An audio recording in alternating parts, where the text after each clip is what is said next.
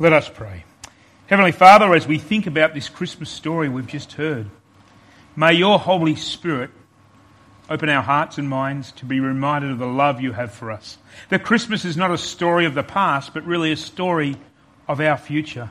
A story where we can trust, trust in what Jesus has done when he came to earth to secure our future.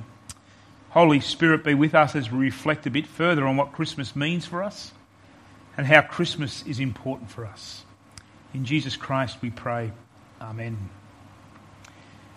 This year has been quite something different, hasn't it? It has been something of a, a, struggle for many people. You know, a couple of weeks ago, people were looking forward to holidays, going to Queensland, going to Victoria, going travelling around. And then all of a sudden, things have changed. And it would be easy to say this is not really Christmas. Even tonight, where we can't sing, it would be easy to say, This is not really Christmas. We can't sing our carols. You know, Christmas, this night is one of the nights I look forward to where we get a congregation singing aloud. Well, some of you may be separated from family and friends because of the border closures or the difficulties.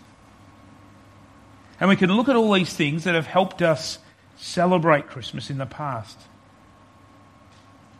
But our story tonight is a reminder that the true meaning of Christmas doesn't come through all the little things we do, whether it be the food that we eat, the special food.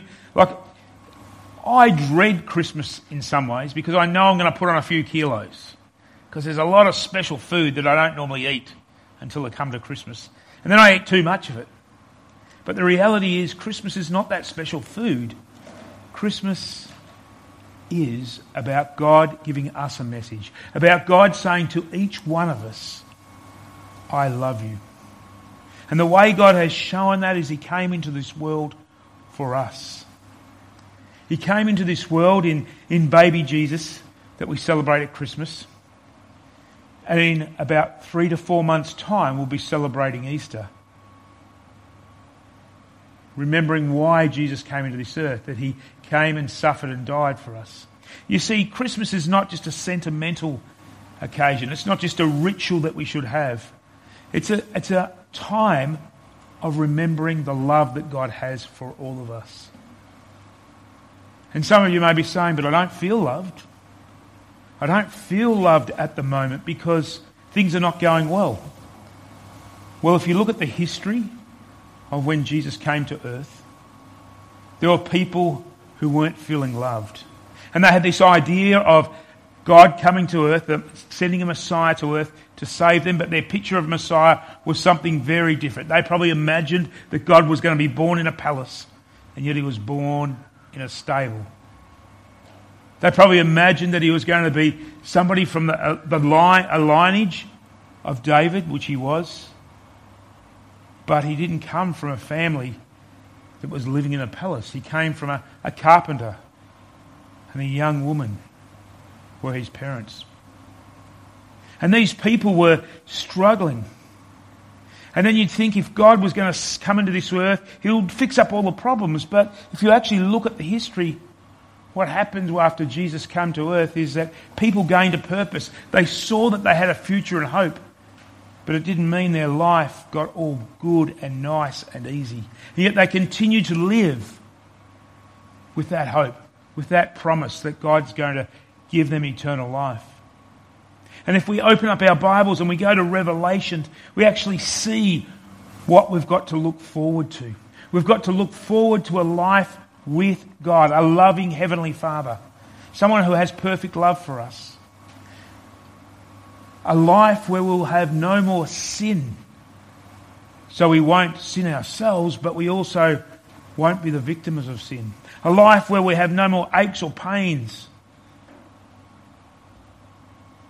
And so the true meaning of Christmas is something we're yet to fully experience. It's like getting a gift and opening it, and you get a key and you go, I wonder what that key's for.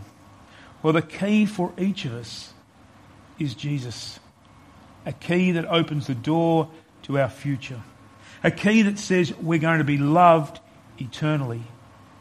A key that says when we go through the most difficult times of our lives, that God is still with us. He hasn't deserted us, as Psalm 23 reminds us.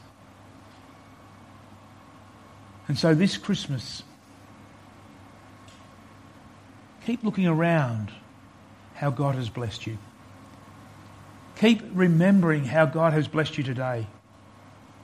Keep remembering how God has loved you. And yes, Christmas may be different, but Christmas has still come. And Christmas ultimately will come again for us because Christ has promised to come. Let us pray. Gracious Heavenly Father, we ask you to be with each of us here tonight. Be with those people who are watching us online. Be with those people who are stuck in their homes. Remind them that Christmas is still here, that Jesus still came for them, that Jesus still loves them and is with them. And loving Father, as, as we celebrate Christmas, help us. Help us to keep focused on you. Help us to see the many blessings around us amongst some of the disappointments that we have. And loving Father, we thank you for your love. In Jesus Christ we pray. Amen.